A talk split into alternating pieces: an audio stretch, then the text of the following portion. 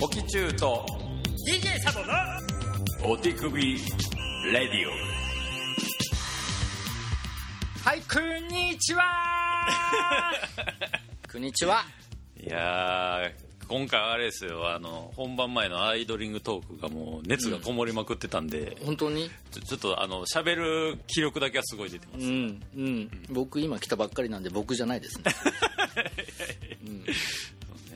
東京は今オリンピックで真っ盛りなんで。ああそうですね、えー。見てます？ちなみに。これがねあのーまあ素直なもんで。うん。あのなんやかんやスケボーで。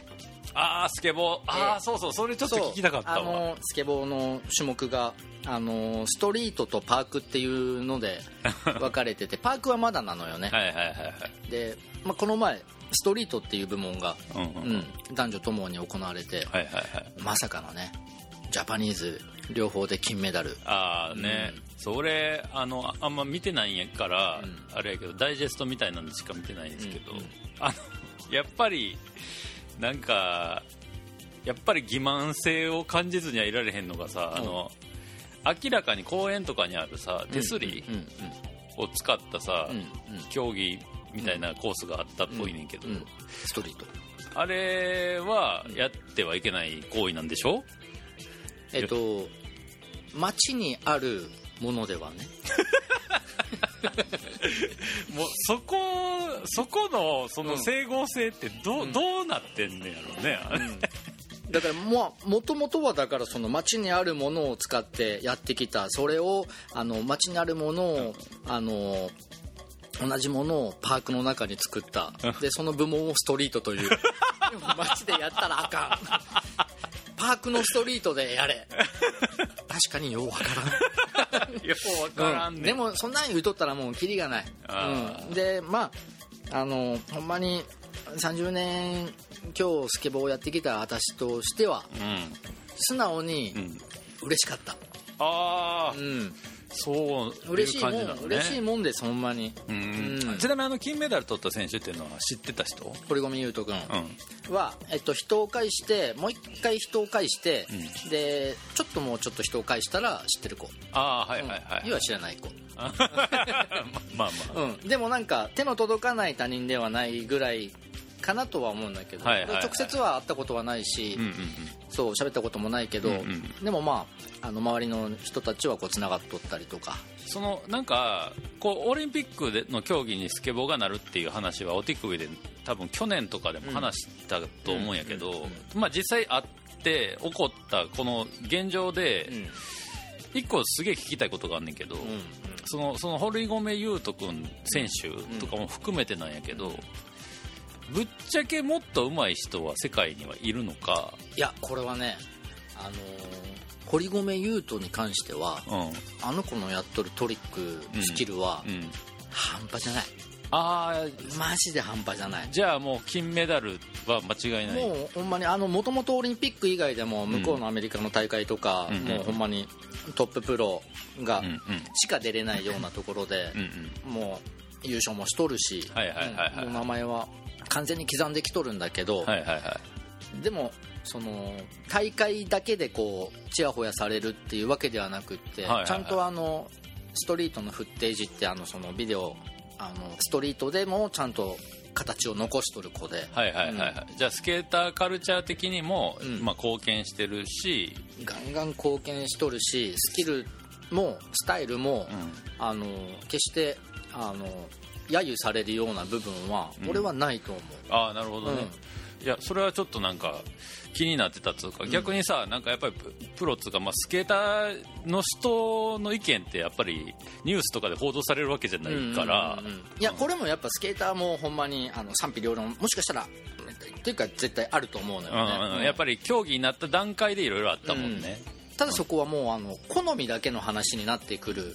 ぐらいうん。スキルをバカにするスケーターはうんおそらく、っていうか絶対いないぐらいやっとることえぐい。ああそうなんや、それはでもよすすごいよいいことやね、じゃあ。で、まあ、好みのあれもあるかもしれんけど、んスタイルもいいかっこいいスタイルをちゃんと持っとる。はいはいはいはい、ただスケーターっていうそのなんて言うんだろうな。ザ・スケーターっていう枠で見たところですごくあの優等生感があるあーホリゴンユートって。はいはいはい。はいうん。パッと見でそんなチャレンジするような子には見えんわっていう、あなんかもうゴリゴリなんかなんつうんだろうな。坊主スキンでタトゥーだらけで、ね。ボロッボロの短パンボロボロの T シャツで傷まみれになって、それで果敢に攻めとるみたいなパンクスな雰囲気が全くない。うんうんもう塾帰りにスケボーしてますみたいな匂いが出るような確かに確かに表情も結構無表情だし、うんうんそれでやっとることがえげつないっていうところがワオニュージェネレーションって感じ。なるほどね、おじさんスケーターからしたら。なるほど。うん。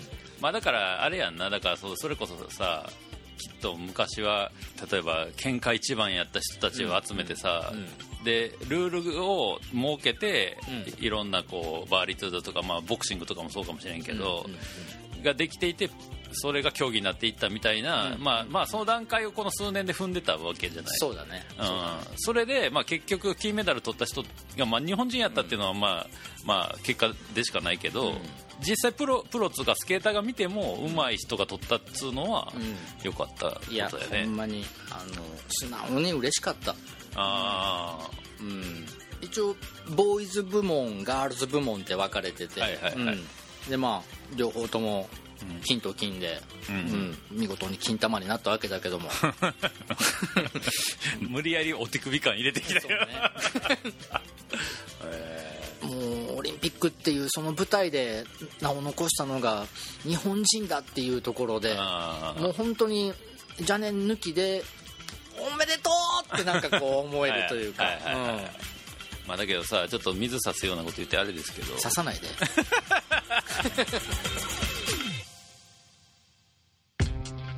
オキチューと DJ サボのお手首レディオ。いやほんまに久々にっていうかこの夏いろいろあったわ。ほんまにうん。まあいろいろあったというと私もちょっとだけいろいろありましてね。あちょっとねその話聞きたいんやけどちょっとトイレ行ってきていいかな、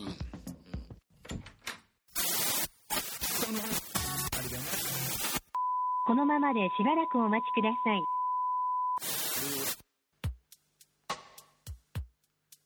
今あの正直に言うとねうん。あのちょっと真面目な話をしてたうん。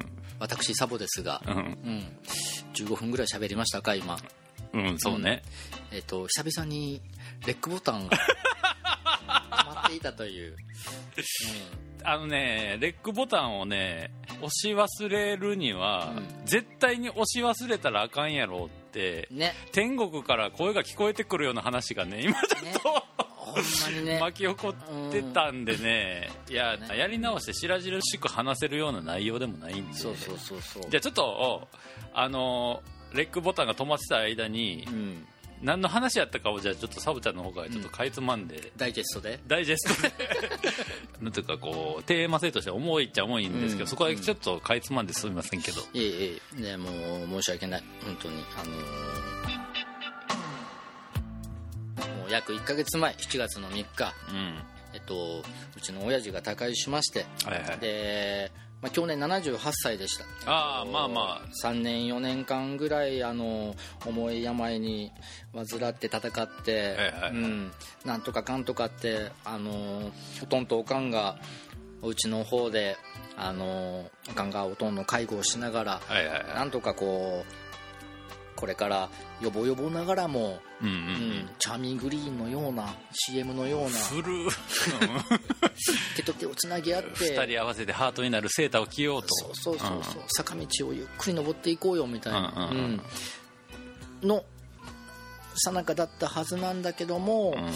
まああの元はもうよぼよぼで介護なしではもう一人では何もできないような状況になっていて、はいはい。でおかんもまあおばあちゃんながらもうん。元気は元気なんだけども、やっぱり同じぐらいのタイミング3年4年前ぐらいから、えっと、大きい病を患っていて、でそれのちょっと定期検査の中でそれの再発がちょっと他の方に見受けられたので、あのちょっと時期を決めて入院して手術して、うん。あの無事にそれが経過すれば1週間10日ぐらいで退院できるのでみたいな話におかんがなっていてでそれが6月の終わりぐらいだった話で、うんうんで7月の頭からおかんが入院するっていうところだから、あのおとんはねもう一人で生活できないうん。状況だったし、うん。近くに住んでるお姉ちゃんもあの仕事をしてるから毎日介護のために行くっていうのもちょっと物理的に不可能だから、じゃあおかんが入院してる間だけおとんはもうずっと前からわしゃ病院が嫌いだ嫌いだって言っとったけども、しょうがないじゃんっていうところで、そこだけにもう一回入院しようよっていうところで。まあ本来やったら、うん、まあ残された余生を、うん。まあ自分家で自分家で、うんおゆっくり。おかんと一緒にっていうことやったんやけど、うん。けどまあ、そのためにも、ちょっと一回入院を経て、もう一回家に戻ってきましょうよっていうところでおとんが約1週間ぐらいおかんより早く入院して。はいはいはい。でそこからおかんが、あのー入院手術をするっていう流れだったんだけども、うんうん。まあいろいろ検査もあったんやろうしね。なんかそ多分ねの、おお父さんの方のさまあい家でいいとは言えさ、うん。まあ状況とかも見てさ、うんなんかその、おかんの方が手術手術かどうか分からんけど治療の期間、うん。まあいけるにはまずどういう状況か見ましょうみたいな状態ではあったんやろそううねそうそうそう、でまあもうこれもねさっきは言っちゃったけども、うん。えっと、予定していた7月の3日に俺は帰るっていう、うんうんでその前日にあの PCR 検査も受けてそうそうそう。で今はねその手間がかかるよねっていう話もしててね。病院もね今あの入院してる人に面会できるのは,、はいはいはあの身内であれ親族であれ今は完全にシャットアウトコロナでね、うんうん。していて。ただ一つだけ例外な時期があってそれは、あのお医者さんがうん。もうもしかしたら今日明日かもしれない、うんでももしかしたら1ヶ月後かもしれない、はいはい。ちょっと分かんないけどでもあの親族身内は顔を合わせれる人は会っといていいですよっていう特例がやっぱりはいはいはい。出てくるわけで,、んでそれの連絡をもらったのが俺が帰る予定していた前日の7月の2日で、うんうんうん。まさに PCR 検査を民間のやつだけどもね、うんうん。受けて直後にその病院の人とも喋って、どうなんですか？今日明日ですか？それとも1週間とか1ヶ月とかどういう感じなんでしょうかって状況を聞いたら、ん。やっぱりまあそればっかりはちょっと分かんないけども、ただあの1ヶ月大丈夫ですよとも言えないし今日明日かもしれないとも言えないしこればっかりは分からないので、会えるうちにあの息子さん会っといてあげた方がいいかもですねっていう話をもらって、うんうん。分かりましたっつってじゃあ予定通りっつって次の日の7月の3日に帰るっていううん。予定通りの動きで新幹線に乗ったわけです、はいはいはい。うん。それがちょうど正午ぐらい。はいはいはい。で新幹線に乗った瞬間に席に座った瞬間にお姉ちゃんから「今行ったわ」っていううん。電話がかかってきた。うんまあもうこればっかりはあのなんて言うんだろうもう時の運命というか。まあそうやな。もうもはやそれは定めとしてうん。受け入れるわけなんだけども、うん。やっぱりあのなんて言うんだろうな。たかだか6時間7時間のこの誤差というか時差というか、そこだけで最後会えんかったかっていうのはなんかこうもどかしさ、はいはいはい。うん。をずっと抱えたまんままあ一応ねなんか時間かけて広島に帰ってい俺くわけですよ。俺になる精子を出してくれた人やもんね。いっぱいね。そうね。3つ上のお姉ちゃんがいるんだけど、はいはいはい。3つ上のお姉ちゃんがいるってことはお姉ちゃんが生まれてはいはい約2年を経てうん。営まれた時のうん。僕でしょ？そう。絶対気持ちいいもんそっちの方 ちょっと慣れてきてね。そうそうそう。うん。気持ちもねこう慣れてきて、ううん。ん、狙いも慣れてきて、ううん。ん、知らんけど。そうそう。まあでもそんな育んでくれたおとんが、うん。まあ、死んだわけで、ううんん。まあもうこんなもんは誰もが順番で訪れるもんだし、うん。うん、そんなもんはしょうがないんだけども。このタイミングというか、うん。うん、もいろいろあって。一応広島に着いてそこからあのー海沿いを走る在来線に1時間4本ぐらいしかない電車に乗って、うん。我が地元の呉市の天王っていう町に行くんですけども、はいはい。まあその間もまあそれまでに一応もう病院からおとんはあの体がもう実家にあるから、はいはいはい。実家に直接帰ってこいとうんうん連絡はあり、うん。ううんん、分かったと。でもう日も暮れてる海をこうで揺れる電車で席が空いているのに立ちながら見ている自分。ああ今思えばなんか黄昏れてたな。でもね何も考えれないもんでね、まあやっぱなんか分からんもんで分からんつか落ち着かんしね気持ちも。うん。うん。なんか想像はもうやっぱ知ってたけど、うん。やっぱイメージイメトレはやっぱするじゃん。あそうね。そうなった時の、うんこんな感じになるんだろうなとか、はいはいはい。うんしてたけどまあやっぱりなってみないとわからないもんもいっぱいそれは出てきてるもんで。うんうん、うん、でまあ実家の方にとぼとぼ向かってうん。海を横に。最後にちなみにお父さんに会ったのはいつやったの？最後がね半年前の年末年始なんですよ。ああはいはいはいはい。これもねもう初めてそこもね東京に来て俺初めて年末年始帰ったの。ああ言ってたね。そう。いえば。1 5 6年ぶり？はいはいはいはい。にだからもう多分ねその前も俺年末年始家で過ごすなんてやっぱやってこなかったから。そうね。うん。外でおっぺけぺーしかやっぱ 年末年始はおっぺけぺーで外で 過ごしてたから、まあ空海もあったしね。そうそう、うん。だからもう幼少期を除いたらほぼほぼ生まれて初めて大人になって初めてあの年末年始おとんと過ごすっていう時間を、いやでもうん、で去年の年末年始ってまあ言ったらさ、うん。コロナのことでさ、うあんまり帰んのどうかなみたいな感じやった中ででも結果的には変えといてよかったっていう話、うん、そこもやっぱりりねもうあの、まあ、自分の中でも来年の年末年始にこの人がおるとは絶対にもう限らん状況だなとは思ったし、はいはい。なるほどね。うんもうここはコロナなんかもうコロナなんかっていうか一回そこはシャットアウトして、うんまあね、うん。家族だけにはこう会いに帰るっていうところで、はいはいはい。半年前。うん。そう。だからねまあそこで初めてちょっと親父と息子っぽい時間を食卓でなんか酒を交わした時間があって、う。ん、酒飲めないけど。でもまあおとんから入れられた日本酒。ほろ酔い？そうほろ酔い。まあさすがに実家にほろ酔いはないもんね、うん。クレーにほろ酔い打ってないもんな。やっぱがっつり酔うやつじゃない？そうね、うん。売っとるわ。うん。そうそうそう。まあなんかそこは買い取ってよかったなとか、まあ思うは思うんだけども、まあそこはもうそんなの思うのももう全然後の話で、はいはい。はい、うん、とりあえず実家に近づくと玄関がこう遠く遠目から玄関がガラガラっと開くのが見えて、うん。もう見慣れないあでもああの人かっていうぐらいのもう当分何年も会ってなかった年上のいとこの兄ちゃんがふわっと出てきて、うん。でタバコに火つけて、うん。で向こうもこっちに気づいて、うでこっちももう軽い会釈となんかこうどんな顔をしとったか覚えてないけども、うん。なんかもう、に荷物だけはでかいしね、うん、お互いに無言でなんかこう目と目で「な」みたいな。うん「な」「なす」みたいな。うん。大きく顔をうなずいて。うん。で入ったらもうすでにねあの親戚のおじちゃんおばちゃんとか、お兄ちゃんとか10人ぐらい。なんかもうリビングとか立っとって。でそうね。家に入ってうん。まずあの廊下があって右手に8畳の和室があるのね、うん。でそこにぶそこ仏壇の間だから、うんうん。もうそこにおとんがおるの。分かるのよ。あはいはいはいはい、で入り口も開いとるから。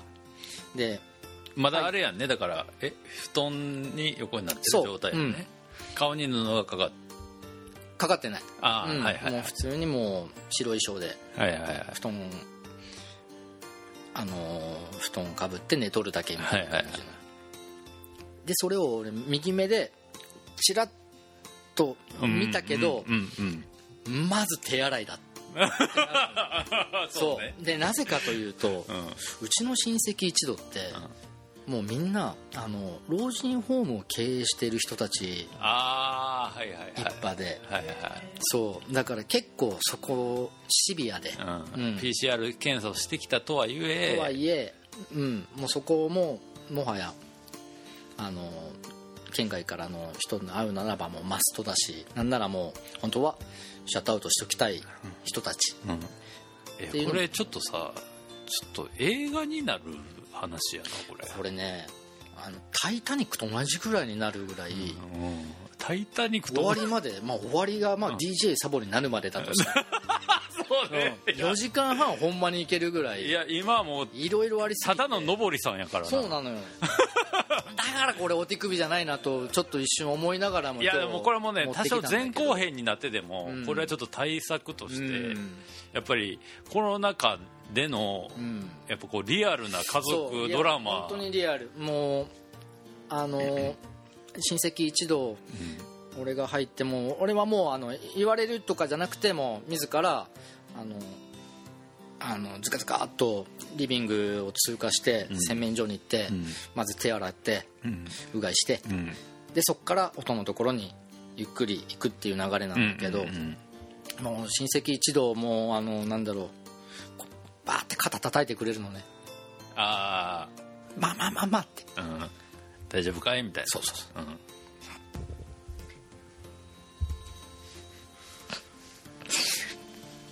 ごめんちゃい。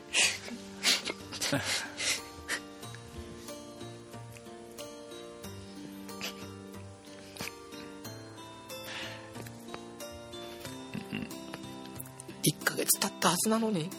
いやー。1ヶ月ぐらいが一番あれなんじゃない？これねあれなのよ。そうあのティッシュもらっていい？もうあの日から泣き癖が半端なくってね。うん。いやーダメだな。こうそのリビングで叩か叩かれたところからもう俺の涙腺が崩壊するっていう話をしようと思ったらその時の涙腺が崩壊した時の感情がそのままフラッシュバックしてきちゃっうん。いや。たいやー申し訳ない。いやいやいや。1ヶ月前のあのどっか耐えてた涙腺が崩壊した目から鼻から白い液体が垂れ流れましたけども。でも透明だったから溜まってんね。溜まってなかったってことでしょ？透明だからあそうね。いやでもこれがもしかしたら先走汁かもしれないから。あそうね。あーこれからももっと白いのが出るかもしれないけど。そう。あのー先走った汁がもうね親父が寝てる八畳間に行く前にちょっと崩壊してで、いやー。まあ、その崩壊したまま親父の横で正座してうんはい。あのーごめんなさいごめんなさいっつってもなあだって。でもねしか出なかったのよね。うん。いやーお手首で泣いたことある？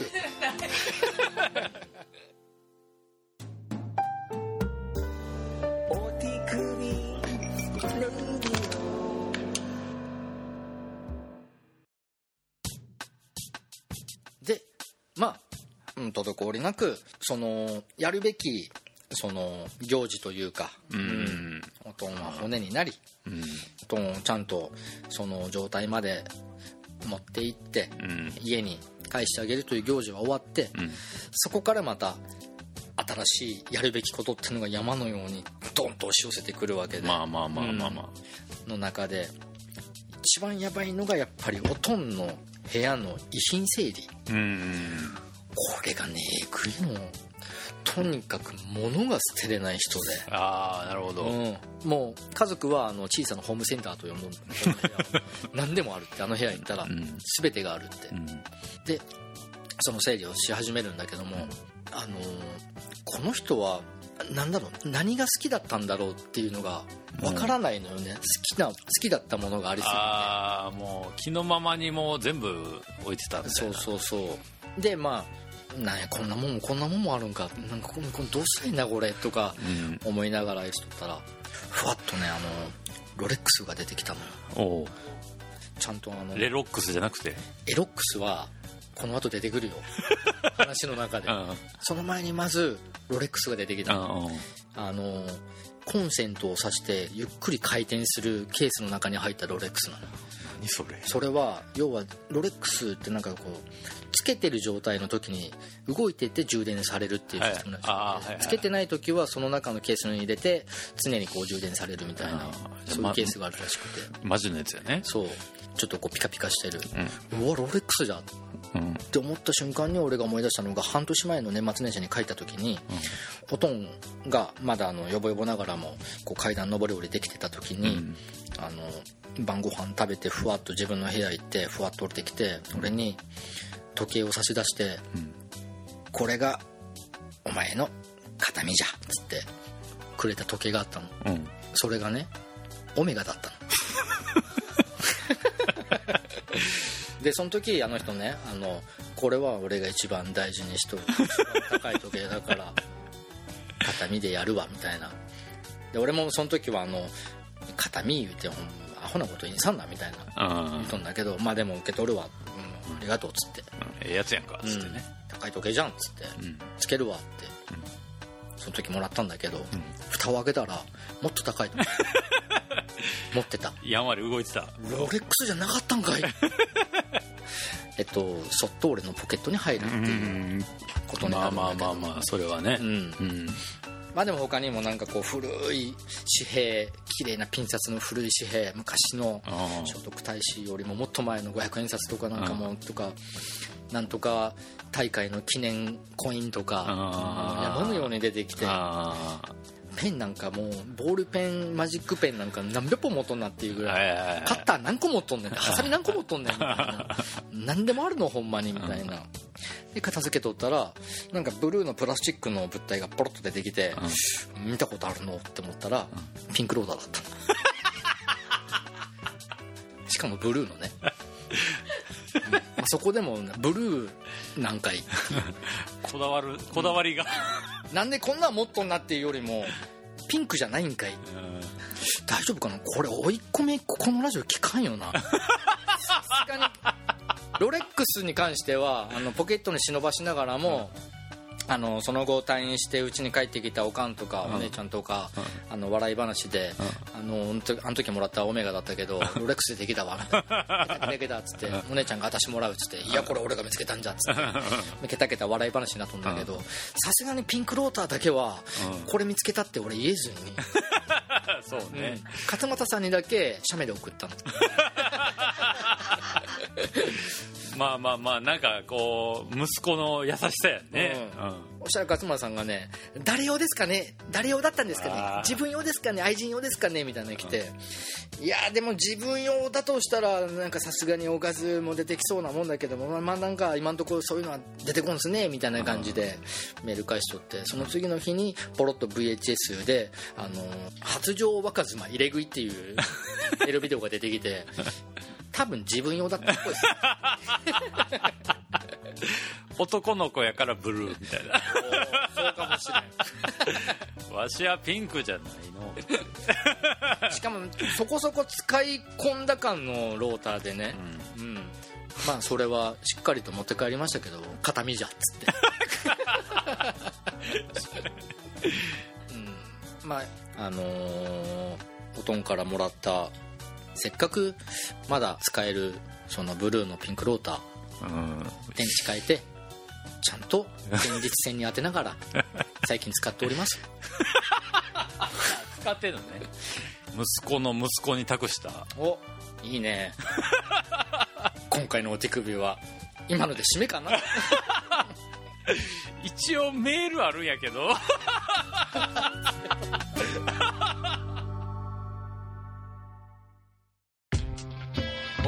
きちゅうと DJ サボのお手首レディちょっとじゃあ、あのーすいませんけどちょっと。オよしお便り行こ ただねあのあれです。あのお便り1通だけ来てるんですけどね。あのもうもはやレギュラーとかしつつある、あのお便りがいつ来てます。もうイクオール。そうね、うん。いや俺も分かっちゃうっていう。いつ来てて誰かな？もしかしたらと思ったけどやっぱりね、まあ前回のお手首ではもう何やったらもうメインをちょっとね貼ってくれた、ラジオネームタイヤマンさん、はいありがとうほら タイヤマンさんありがとうね。ほんまにありがとうね。すごいねタイヤマンさん。タイヤマンさんいやでもタイヤマンさんもさメールを返して断片的にやけど、うん。なかなか結構いろいろ人生人間ドラマをこう抱えてるっぽい人じゃないですか。うんお便りありがとうございまはい、あす、りがとうございます。じゃあ行きますね。えー、おきちゅうさん、DJ サボさん、いつも楽しいレディオありがとうございます。こちらこそ。早速ですが、前回与えられたミッション、お。覚えてますかね？寺川さんに聞いてみたいことについてお便りさせていただきます。えー前回の放送を聞いたその週末に、んちょうど寺川さんも含めた職場の仲間との飲み会があったので、ミッション遂行の絶好のチャンスだと 勢い急んで、確かに。初めてのオナニーネタ今までで最高のワンナイト、好きな女性のタイプと3つの質問を立て続けに答えてもらいました。半端ない。全部聞いてくれたすごい。これはゴン攻めじゃないですか。ゴン攻めっすよ。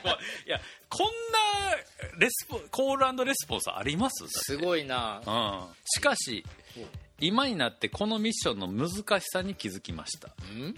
寺川さんの答えを私がどううまく伝えるのかがこのミッション最大の難関です、ということで。いきますね。まずは寺川さんの初めてのオナニーをお伝えしたいと思います。お。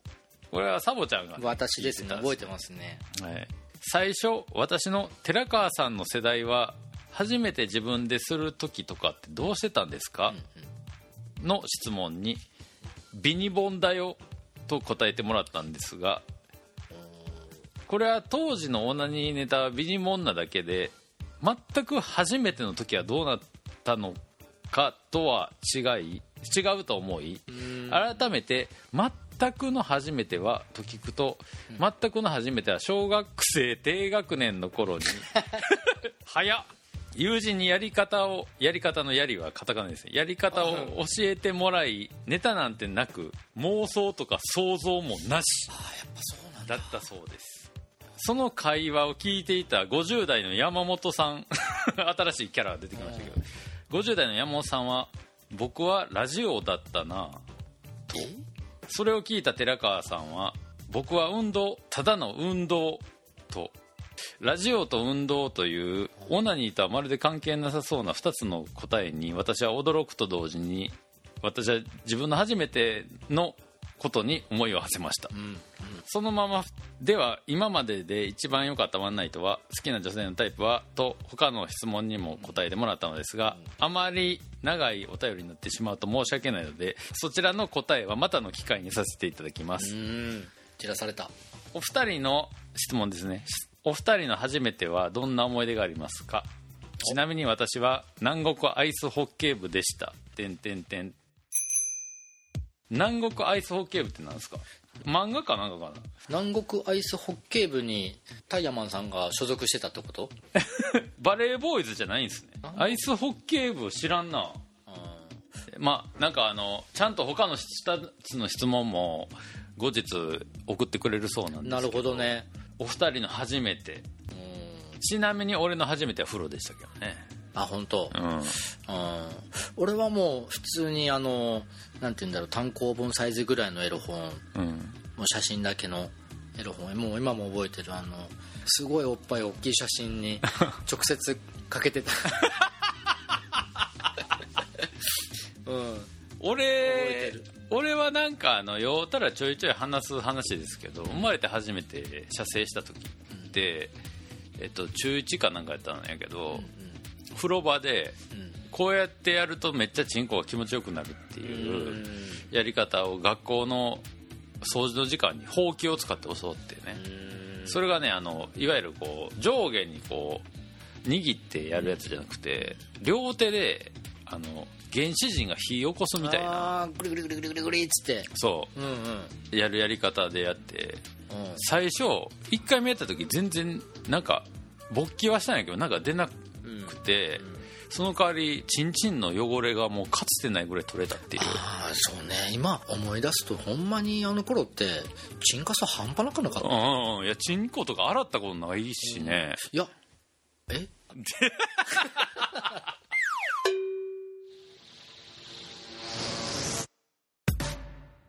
回のトークテーマについての内容はもちろんのことあなたのエロさをこっそりと教えてくれたり番組への質問だったりファンクみたいなことだったり何でも OK です。宛先はインフォアットモグラグドットコム info at mogulag.com 懸命にお手首レディオ宛てと書いて送ってください。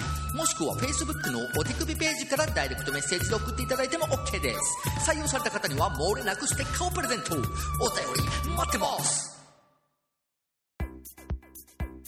俺寺川さんがなんかあの、妄想も想像もせずにうん。運動のごとくう初めてをこなしたっていうのはそれは多分年代動向じゃなくておそらく寺川さんならではのことだったんだと思う、うん。あとね小学校低学年っていうのが早い、うん、やっぱり。低学年は早い、うん、やっぱりもうもともとそこの運命づけられてたんだなっていう今スケベじじいになる、しかもフィジカルタイプじゃないですかこの人は。やっぱり。あくまでもやっぱり前回のメールにもあった通りなんかやっぱりなんかセクキャバかなんか行って過剰なことをやろうとして追い出されたりとかしてるわけでやっぱフィジカル重視そうね。は小3の時のやっぱここから始まったんだなって一個謎が解けましたね。そうね。うん。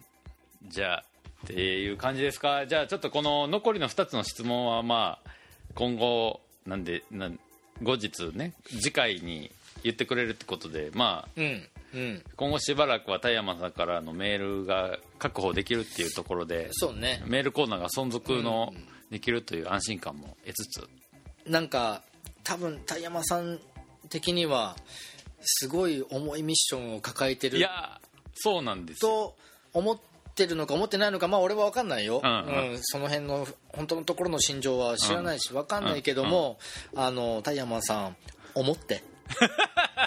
あと今日に関しては、やっぱりサボちゃんのみあのなんてストーリーがすごすぎたんで。でもでもねこれマジタイヤマンさん、だって前回の放送を聞いたその週末にってことやから、この2ヶ月以内に起こったことを送ってくれてるっていう意味ではもうサボちゃんの出来事とまあ言ったら平行世界なわけですよ。同時進行で起きてると言っていい、うん。サボちゃんがまあそのまあお父さんの不幸に立ち会った、うん。もしかしたらその日かも分かんないですからね。ね。このタイヤマンさんが寺川さんに初めてのオナニーを聞いたのは、うん。っていう、やっぱこういうのがやっぱりね世界。うん。巡り巡るっていうのはこういうことなのかもしれないですね。うん。人生なんてただの運動でしょ。いやほんまにほんまに。いやいやいやん。そうかもしんない。ほんまどっかで聞いたような言葉だけども、うん。振り返ると昨日のことはほんまに一瞬の出来事でいやそうだよね、だからもう確実にこれは一生もほんまに多分死ぬ直前に思うのは、ん。一瞬だったのって思うわけでしょ。うだからその一瞬の中で少しでも与えられたこのオナニーという時間を いかにみんなとあの気持ちを共有してしてと一緒に気持ちよくなれるか 何を言ってるんだ俺。うん。なんかそういうなんかこう気持ちのジレンマともなんかこう楽しみながら過ごしていきたいですね。そうですな、いやー今日はでもほんまにええ話聞けました。いやなんかあのーお手首らしからぬというか。うん、うん。でもいいいいんじゃないですかやっぱり。いいと思いまうす、ん。なんかあのなんでしょうね。こんなポッドキャストですけど、やっぱり人間が人間の人生がね、うん。やっぱりあるから、うん。皆さんね本当に。だからこそこのクソみたいなクソったらないこの夏を フルパワーで自分なりに楽しんでいこうっていうことですな。そうですね、うん。まあ後々全部笑い話になれるようなね、感じでいきたいですね。えいってらっしゃい。っていう終わり間際だけども。うん。ちょっとせっかくなんで久々に1曲だけラジオっぽく曲を聴いてもらおうかな。いいですね。うん。こんな時期なんでやっぱりこれを流したいお手首レディオからみんなに届けたいこの曲1曲だけ聴いてください。はい。ポンチキスザ・キーチェンメンでキーチェン・イン・ダ・ハウスオラ東京さ行くだミックスです。どうぞ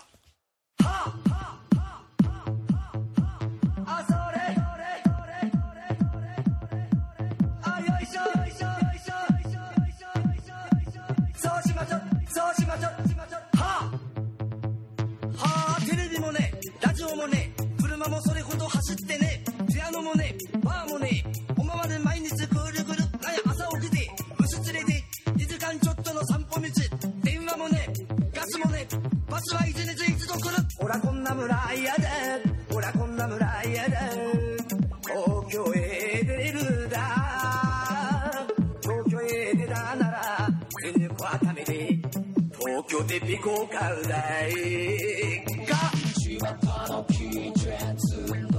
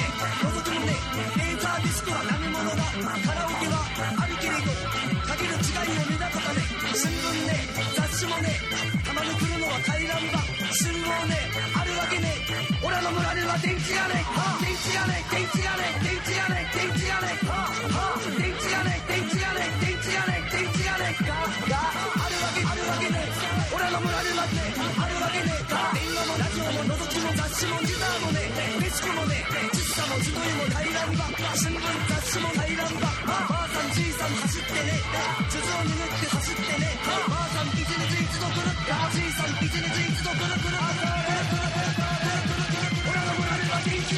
こんな村嫌だほらこんな村嫌だ東京へ出るだ東京へ出たなら全部はためで東京で馬車引くだい東京へ出たなら全部はためで新座で山買うだい東京へ出たなら全部はためで東京でビッグ買うだい鈴を握って空を拝む。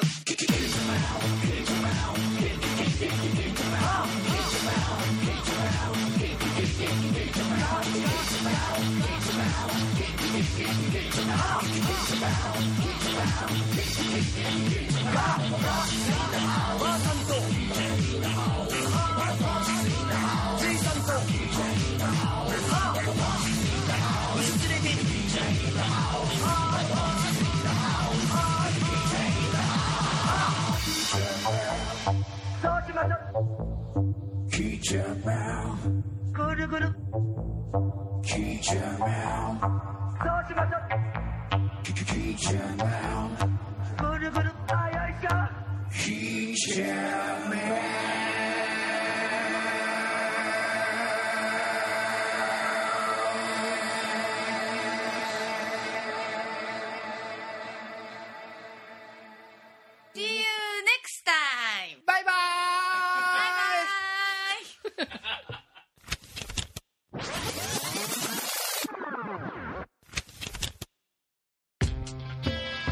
と DJ サボのおきくびレディ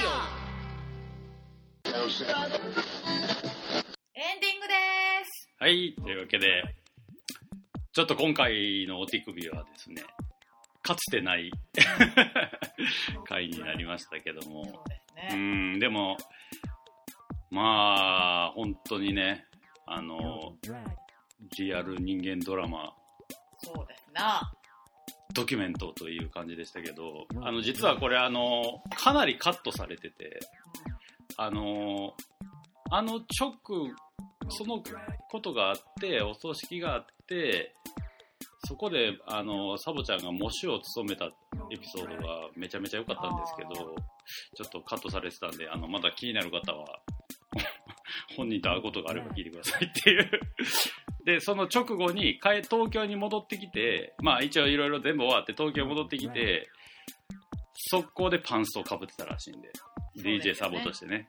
その、そこまで、そこに至るまでのやっぱり、人間ドラマをね、ちょっと感じていただけたらなと。もうはいおお盆も過ぎましたが、夏の終わりなんでね、まあ、こういう回もあっていいんじゃないかなという感じですけども、ということで、太田さんの方からじゃあ、今の mograg のインフォメーションお願いします。はい。えー、現在、 TRASH-UP presents アイドルと芸術5がうん開催中です。9月5日日曜日までとなっております。もう、5回目です。あ、そうですね。そう、 TRASH-UP と共同でやっている企画なんですけど、まあ、今回も、もう、なんやろ、あの、もう、レギュラー化して、毎回出してくれるアイドルの人もいれば、初参戦。ね、今年できたばっかりの新グループ。そう、アート作品としても、やっぱり、あの、実力派から、やっぱりもう、これはむしろアーティストからは出てこうへんで、みたいなアイデアと、内容の作品があったりと、まあ、こう、まあ、決定的な意味でバラエティ豊かな展示になってますんで、そうですね。はい、やっぱり本当に初めて作ったっていう人もいますしね。そう、毎年ね、僕らはもう本当にアイドル疎いんですけど、アイドルさんと、あと、アイドルオタクの人らとね、うん。まあ、年に1回こう会えるのが楽しみにしてますけども、まあ、ぜひ、あの、興味ある方は。そうですね、毎年言ってますけど、アイドル業界的にも、そしてアート業界的にも、ない、他にない企画 なんで、本当境界線上の展示を楽しんでいただきたいなと思っております。はい。はい。で、あの、最近、あの、このアイドルと芸術もそうなんですけど、企画もんが重な続いてて、あの、アーティスね、3ト、回続いたもんね。そうなのよ。アーティストインタビューを全然出せてなくて、うん最近だから本当お手首が隔月である、かかるぐらいしかないんで、ちょっとあの、インフォが滞りがちなんで、じゃあ次の、アイドルと芸術の次の展示もちょっと太田さんの方から引き続きインフォしててください。はい。えー、手原幸則新作古典、うん接触が9月11日土曜日から10月3日日曜日まで開催となります。はいこちらオープン13時から20時、月曜日が定休日となっております。はい。ということで、まあ、今年もやってきました。こちらも年に一度のお楽しみって感じで、ですけど、出原さんの個展がね、今年も夏の終わりとともにはい。ってくるっていうかね、まあ今年のテーマは、あの、出原さんは年に1回テーマをね、また新たにして新作を作るんですけど、今年のテーマは接触どんな接触が100体並ぶのか。そうですね、やっぱりあの、人間はディスタンスですけど、人形は接触していこうって感じでしょうね。そうですね。はい。まあ、うん。会期中、非接触ワークショップがはい。開催となります。はいこちら10名限定で、各回参加費2000円となっております。はい。で、日程は9月19日日曜日がぐちゃこね粘土教室です。粘土造形をしていただいて、それに着着色まで。で、9月25日土曜日が猫ちゃんソフビ教室。手原さんが作っている猫ちゃんのソフビにペイントするというワークショップになっております。ということで、これは、あのー参加希望の方は、えー日程、お名前、ご連絡先を明記の上、info.mogulag.com までメールでお申し込みくださいってことなんですけど、はい。で、先着順で10名までって感じなんですけど、あの、一昨年までは夜の7時、うん19時から21時でやってたんですけど、はい今、今こういう、まあちょっと自粛期間っていうのもあって、18時から20時なんですね、今回。去年もですよ。ああ、なるほど、なるほど。ということなんで、まあ、ね、ちょっと18時に来れる方になっちゃいますけどね。まあ、多少遅れても、ゆるくやってると思うんで。はい。はい。ということで、各回参加費2000円ということになってます。ということで予約してもらって、現地に来て、2000円払ってもらって、で、出原さんのワークショップに参加すると。はい。いうことでございます。という感じでございまして、まあ、これで、ちょっと、8月から9月までモグラグギャラリーも、一周も開かずに、やるということですね。おほほほほ。まあ、先行的に言ってきます。この出原さんの展示が終わって、ちょっとしたぐらいから、僕、個展するんで、ジュンさん、個展どこでやるんですか？えっと、新宿眼科画廊の方でやるので、まあちょっと、あれですね。パンパンですね。パンパンですね。パンパン。あと、いろいろパンパンなお知らせもあるんですけど、まあその辺はちょっと、また追ってお知らせしたいなと思ってます。出原さんの時にはね、久々にインタビューしたいなと思ってるんで。そうですね。うん。1年ぶり、井原さんは今の日本をどう感じているのか聞きまでしょう。でかいなっていうのまあそんな感じでね、まあ引き続きモグラグラジオともどもモグラギャラリーどうぞよろしくお願いします。ということで、モグラグラジオボリューム412かな？でした。え